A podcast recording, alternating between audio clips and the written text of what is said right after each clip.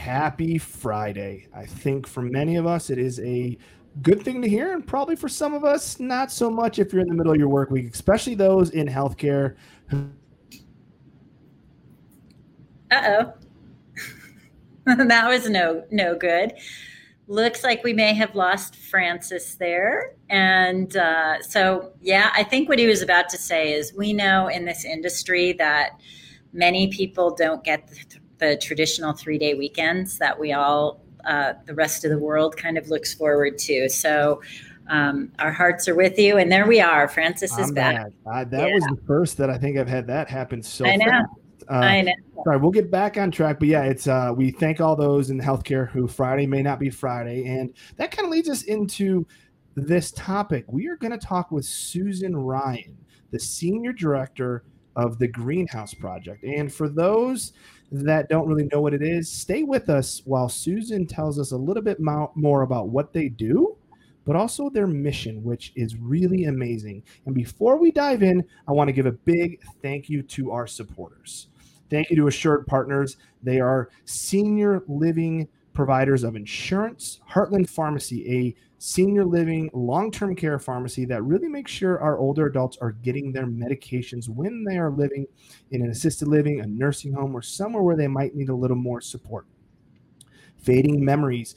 It's an Alzheimer's podcast that talks about the personal connection and touch that goes into providing care for a loved one living with Alzheimer's. And finally, Routinify. It is an in home device application set that enables us to check in and communicate a little more easier with our older adults. And as always, Serenity Engage, which is the HIPAA compliant platform that enables communication between families, residents, and the staff.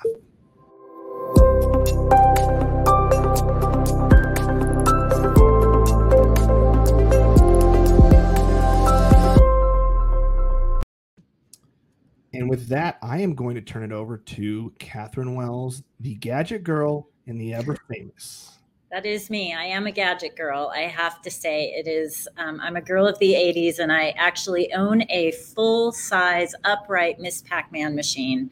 It was. Oh. Yeah, it's in my living room. Learned something new about Kathy. She uh, likes uh, yeah, yeah. We have, we have little family um, tournaments, and we have a little whiteboard. And mm. right now, my son is up, so I think I'm going to have to be working on that. Um, so that that's a little bit of fun. So, really excited to be here today with Susan and to uh, have her tell our audience a little bit more about what the Green House Project is. For those of you who are listening live, please ask your questions. We have the expert right here. This is really fascinating. And while they've been around for a little while, um, I think it's really the industry is is at a place where um, the greenhouse project and things like this are really coming into their own and the value is really being proven out over and over especially in covid so welcome susan Thank you. I am excited to be here. And certainly our conversations before we went live, it made me even more excited. So thank you. Excellent. So, would you tell our audience a little bit about you, a little bit about your background, and how you got into senior care? Sure. So I am a nurse by training. And uh, when I, although I didn't expect to be a nurse, I actually thought I'd be a teacher. But um, I actually, at some point in, in my tenure in college, thought, no, I think I want to be a nurse. So I get out of nursing school and I had a pretty pivotal moment where there was a physician in Reading, Pennsylvania, who this was kind of just before or right as assisted living was starting to come to be and he said, I think there's something between home and the nursing home. Mm-hmm. And I think I'm going to do it in my farmhouse. And so he invited me to be the nurse that would help to oversee it, set it up. And get this, we had 10 residents in the farmhouse. And um, I worked with an LPN and uh, we had another caregiver. But essentially, I was doing some cooking. I was helping to oversee the medical care for the residents that were under my charge. And it really kind of whet my appetite for what could be. And again, it was well before the Sunrise Assisted Living, not well before, but just before Sunrise and, and many of the assisted livings came to be. Um, and then it would be a few years later that um, I was encouraged by people in my life to get a real job. And so I became a director of nursing uh, for a nursing home. Um, actually, it was in Tennessee. And I had a call to action moment where, at that point in time, best practice said you would tie people up to keep them safe, to keep them from falling, that God forbid anybody fell on your shift. And so that's what we did. And I think in my heart, I just knew that was dreadfully wrong. And so I accepted a job to um, it, to keep people out of the nursing home. It was a, a grant funded program partnered with the health department.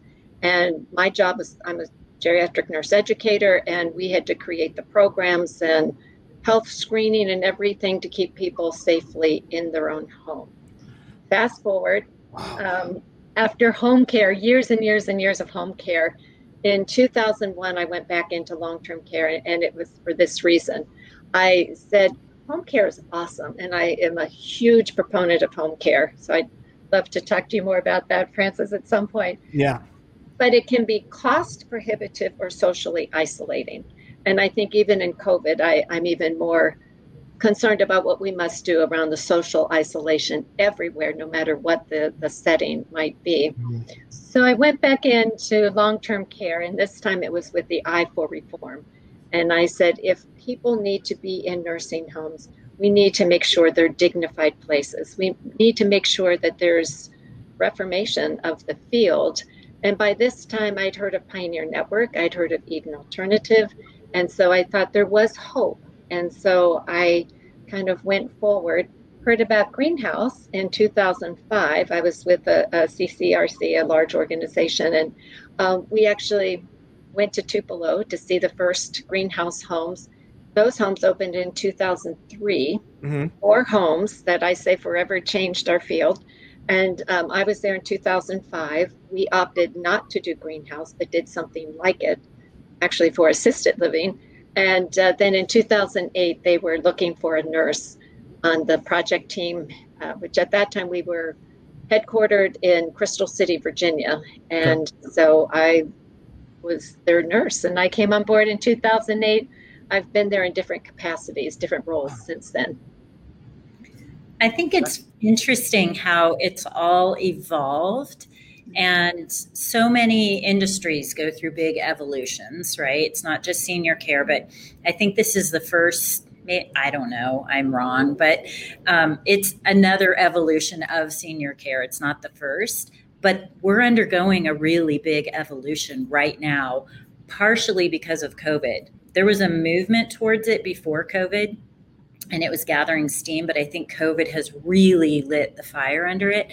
And you said one of our favorite words susan which is hope. Yes. We yeah. talked about hope and that's really what we want to do is create create and show that there is hope for the way we age in a very different way that can be meaningful and engaging and empowering and purpose centered um, yeah i mean that's just phenomenal. What i love though about your story is that yes, you're more trained maybe in that early stage of the traditional route, but you recognize and adapted to this model that can change people's lives for the better because of that sense of value that we're giving.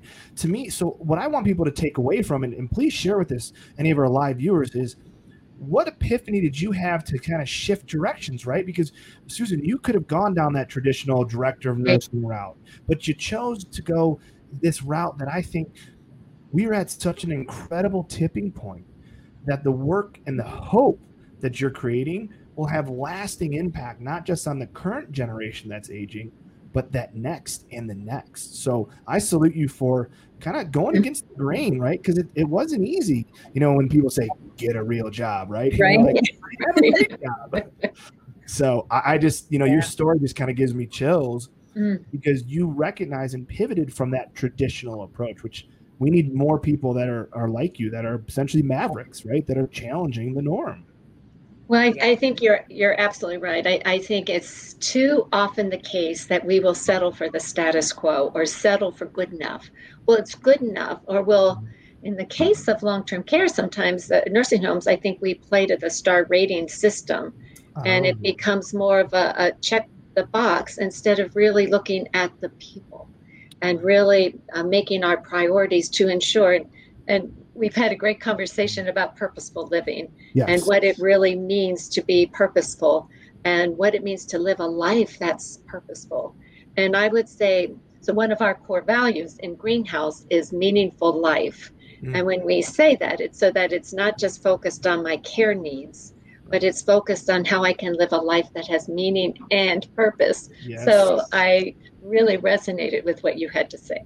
Yes. No, and I think too from my fear is right now as we throw this term patient centric out very quickly, right?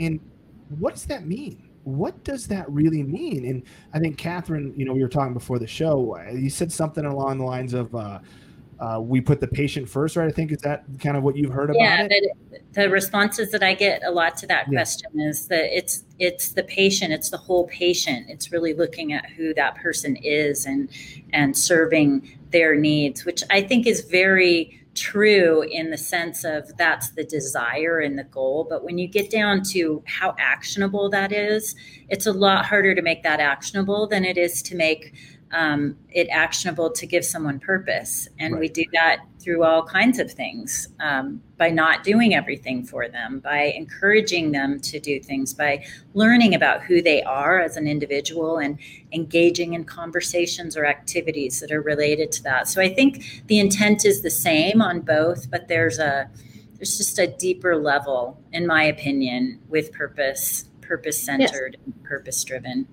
Yeah, and let me let me add to that. I think as people, and it doesn't matter what our age is, but we all need to not just receive care or receive, you know, person said everything we center it on their needs, what they need, and we give to them, and they're the recipients.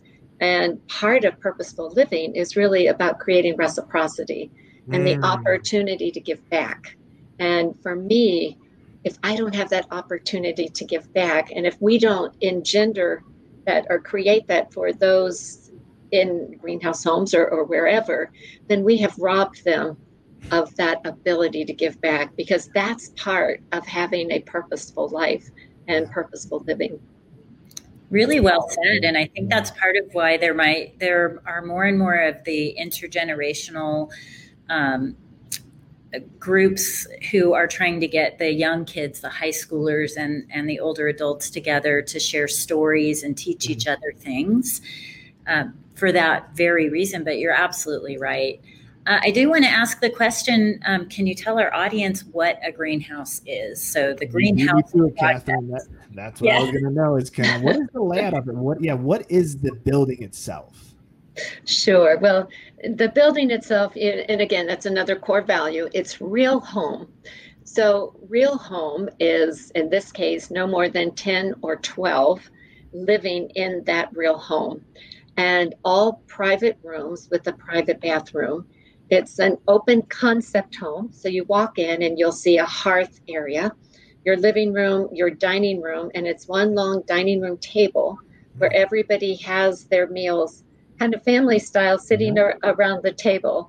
And how familiar is that to all of us who grew up and we had our meals around the family table? And how important that was to kind of our identity and our opportunity to be in some sort of community. Open concept kitchen, so everything is decentralized, meaning all the cooking is done in the home, which when you think about not to go directly to COVID, but in a time of COVID, how important was nutrition and hydration? And, you know, thinking about knowing who that person is, but knowing what that person wants to eat or drink, at what time of day that person would want to eat or drink it. So, you know, it's not just the physical environment, which is hugely important, but it's also kind of what is the fabric of home? And some of those things, such as having access to food, meals whenever you want them. You can wake up when you want to wake up, and you've got your private room. The other thing that I think is important is access to outside. Mm-hmm. Um, and I'll just tell you a real quick story. We were working with the community in Seward, Alaska, and they were going to build all greenhouse homes. They had 40 beds in a traditional style nursing home, double loaded corridors, and they were going to build four cottages. They look kind of like lodges. They were they've really turned out to be beautiful. And they were going to be overlooking Resurrection Bay. Cool. Well, where the nursing home was, it was overlooking Resurrection Bay as well. And so I was talking to an elder in the nursing home, and I said, Let's get outside. It's such a beautiful day, and I can see the bay so beautifully. And he looked at me and he said, I haven't been outside for five years. What? I said, What? he said, Nobody has time to take me out. And that's when I moved in five years ago. Oh. And so, part of, and I think that was the other thing with COVID and the incredible isolation, they were quarantined to their rooms and not able to get outside.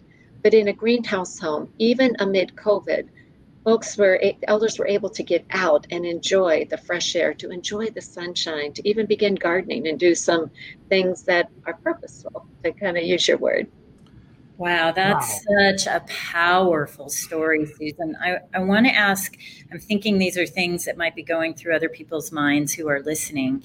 Um, so, is the greenhouse project a design of a home? Is that what it is? It absolutely is. I mean, it looks like a real home. Another quick story um, St. John's in Rochester, New York. They have two homes that were embedded into a regular neighborhood. I mean, the other homes in the community looked very much like those homes. And their thought was we need to not have people move to a senior community, but stay in the community that they love. And let's make it a viable option here. So they've got two homes that are community integrated, is what we call it. And true story on the, the night before grand opening of these two homes, uh, the CEO was very anxious. It was five o'clock. There were supposed to be beds that were delivered, and we had all the guests coming the next day. And he said, I don't know where the, the driver is. About that time, a frustrated driver pulls up. He says, I'm looking for a nursing home. Can you tell me where the nursing home is? I've got these beds that I'm supposed to deliver to some nursing oh, home. I said, Well, this is it. And but it looks so much like the community yep. a real home that he had no idea that would ever constitute the, the nursing How home. Many, and was they about 10 or 12 in each of those homes as well too that were in, in the community? Two, yeah, so 20, 20 beds total, but okay. 10 in each home. Wow. That is, I love that model. That's so yeah. Cool. And we do see that a lot. We see homes that are retrofitted in existing neighborhoods. How is that different from a green the greenhouse project? And do these homes are they can they get certified as a greenhouse project or are they built from the ground up that way? How does it work? Yeah, they're built from the ground up. Um, I'd say 95% of the time there there was probably a couple retrofits. Um, and what they've determined, there are design elements that are really essential to have that really takes kind of the best practice of aging design, uh, designing for aging, and, and so forth. And so, in order to really achieve those elements and the trademark, so there are quality standards associated with the greenhouse model. Mm. And so, those design elements are critical. And so, most of them have been from the ground up. Um, you know, we're looking more at what does it look like to do retrofitting in um, existing nursing homes. Given the reality of what we've discovered with COVID and the rapid transmission, especially when it's semi private or three or four person, God forbid, rooms, um, it just makes the transmission of the virus so much more powerful and, right. and devastating. And in the greenhouse homes, they have done tremendously well in mitigating uh, the virus, stopping the virus. Do you think it's because of the the care or the design or, or the whole philosophy in general? It's the whole thing. It it really is. You know, I do think obviously private rooms, private bathrooms, decentralized um, departments. So you've decentralized dietary. So you don't have dietary staff delivering trays or buffets right. or, or whatever it might be. Um, you have decentralized your laundry so there aren't laundry carts where residents laundry is going somewhere so everything is done right there it's a universal or versatile worker concept so the person that is providing care is also doing the cooking doing the cleaning So, what that means is there are fewer people coming and going. I don't have the cooks coming and going, and the care partners coming and going, and the laundry people coming and going. It's, you know, you up your staff here, but it's consistent staff. Right. And then, one more thing on the purposeful living when you know who people are, when you have consistent staffing, you have relationships. You have deep knowing relationships. And to me, that is a precursor to purposeful living. And when you've got those things happening, then you're going to live a higher quality of life. And we're talking about all the things that build your immune system as well and um, and mitigate the, the spread of that infection. Well, Catherine, I'm going to need your help on this one, but um, we I'm a big believer of the small, you know, memory cares assisted living, the greenhouse project, for the simple reason that I think Kathy, correct, try to help me with these numbers, but in, in, any given day in a smaller environment, or any given week, I should say, it's about five to six different people that might interact with the resident, right?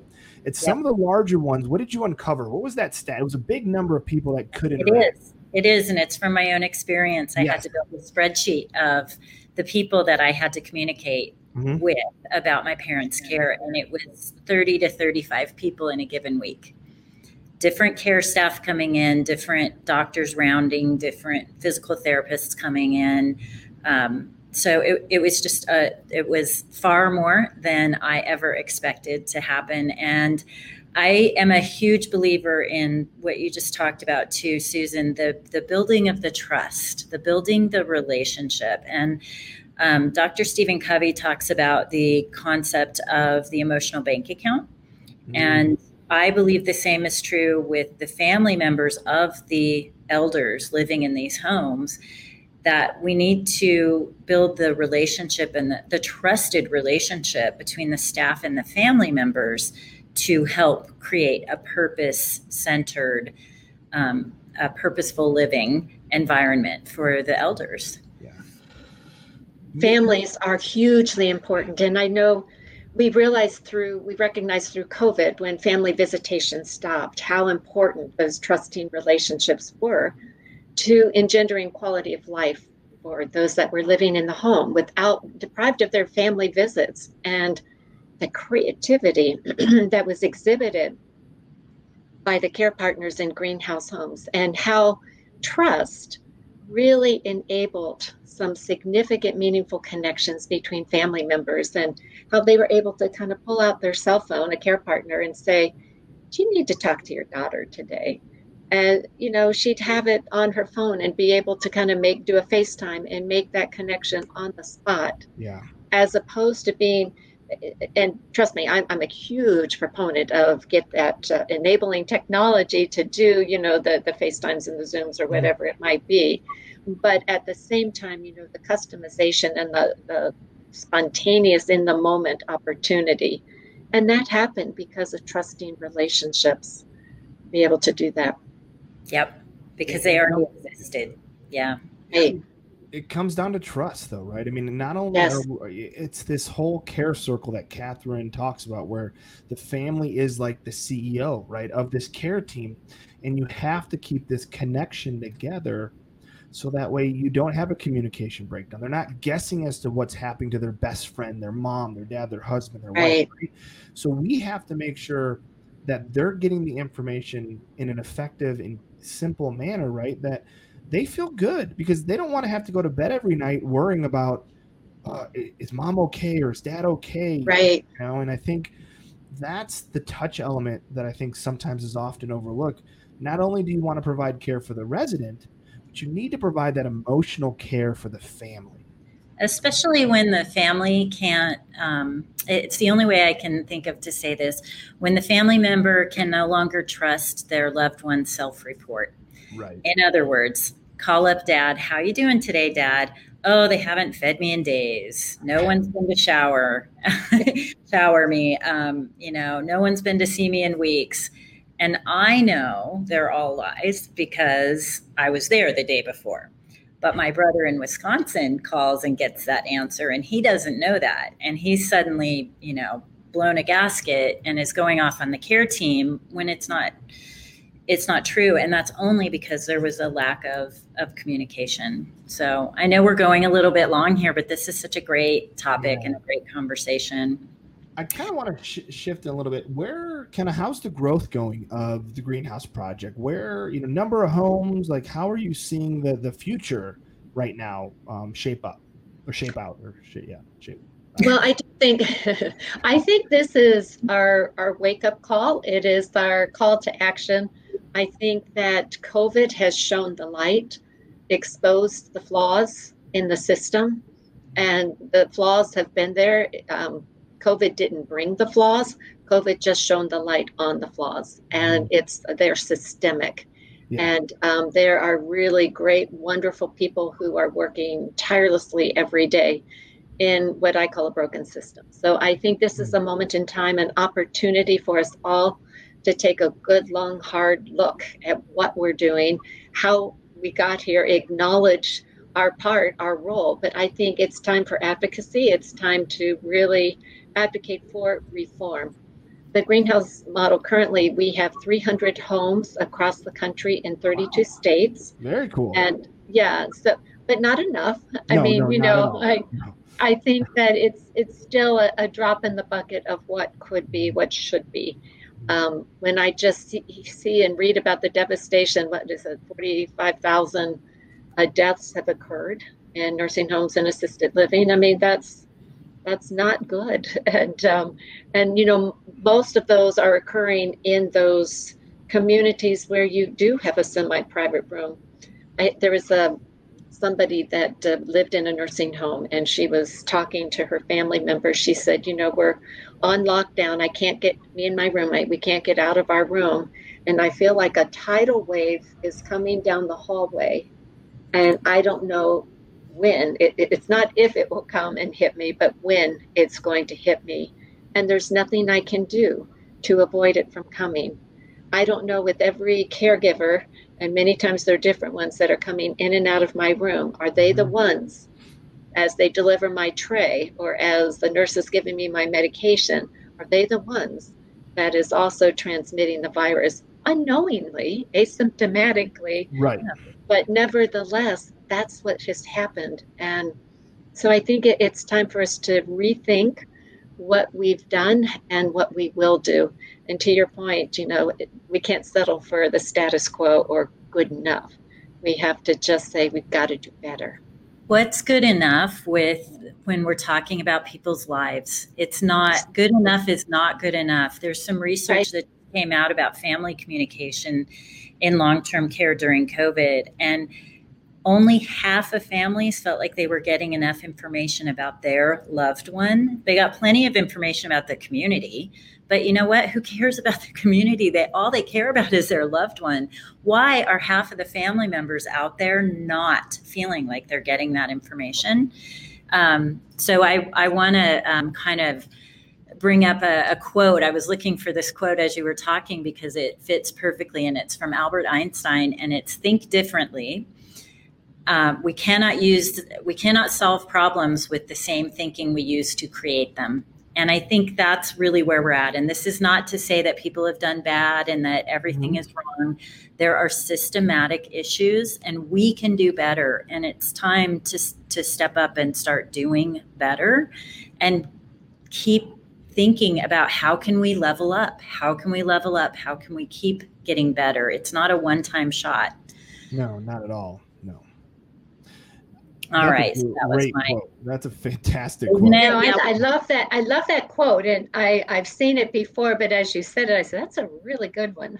it hit me when you were talking, yeah. so we'll sure we put it in the show notes too. So, Susan, thank you so much for joining us today. If people want to learn about the greenhouse, or even family members want to find homes near them, how would they go about doing this? thegreenhouseproject.org is our website and there's a tab there find a home and there are lots of other we've um, actually the media has been all over greenhouse given the, the success that they've had during covid. So lots of media articles to read as well and lots more information about who we are what we do. And, I think you might have you have a podcast that just came out too. Tell us a little bit about that as well Well, in context of you know the the conversation here, it's called Elevate Elder Care, Ooh. and similarly, you know, we just felt like this was a point in time that this was our moment to speak up and to speak out and to really kind of talk to different people and you know, to your point, it's not a blame game. I'm not trying to blame anybody. I'm looking for solutions, right. and I'm looking for for uh, different perspectives that help us to really see. So, how did we get here? What is the problem, and how do you see the road forward? I don't have all the answers, but I do believe collectively, mm-hmm. as we share our insights, our thoughts, and how we see the problem and how we see solutions, I think we'll get somewhere. So, I would invite people to listen in. And is that on all the major like platforms like uh, iTunes and the the Google, Apple, Google Spotify, Stitcher? Okay. That's so Apple, Spotify, Stitcher. Okay, we'll make those notes as well too. But but check it out. It's a lot of what Catherine and I, you know, start with the Mavericks is this collective voice to really dive into how we can not only listen to the challenges but also create some action around the challenges through collaboration and bringing everyone together at the same table. And um, that's, I think, maybe the most important thing we can do is hear from the families and the elders and the and the caregivers and the executive directors and the nurses and everyone sitting at the same table. And um, we'll hear more about that from Francis and I later. But what um, we love what you're doing, Susan. Uh, the Green House Project is amazing. I, I just imagine they have a lot of plants are there a lot of plants in the greenhouse project homes? Well, you yes. I mean, so greenhouse one word grows plants. Greenhouse two words grows people. But that having been said, so a lot have um, utilized. Uh, they're, they're certified as LEED number one. A lot of them hmm. actually do a lot of gardening. Um, there was one summer I said, let's do a blog series. How does your garden grow? And let's go to the different Green House um, homes to see the beautiful gardens that have been grown because elders were living purposeful lives and were able to do the things that were meaningful to them. That is, yeah. that is, love it. love it. I, I, can't thank you enough for taking the time. I know. Well, that, thank you. Uh, what you guys are doing. It's it's definitely a new era with the COVID, but I, I truly do believe we are at a, an amazing tipping point for our for our older adults and all of us who are aging. Because whether we want to admit it or not, we're all aging, and it's That's really right. important. I think we start talking and sharing our voice though about how we want that to look at. Because I don't want you to age because this is the default. I want you to participate and actively age the way you want to that is what my hope is for everybody. Yeah, let's live life. Let's, let's live, live, life. life. Live life. And until next Friday, join us where we have a very special guest. So stay tuned for more details about our guest next Friday, September 11th. And Susan, thank you, thank you, thank you. Thank, thank you. you. My pleasure.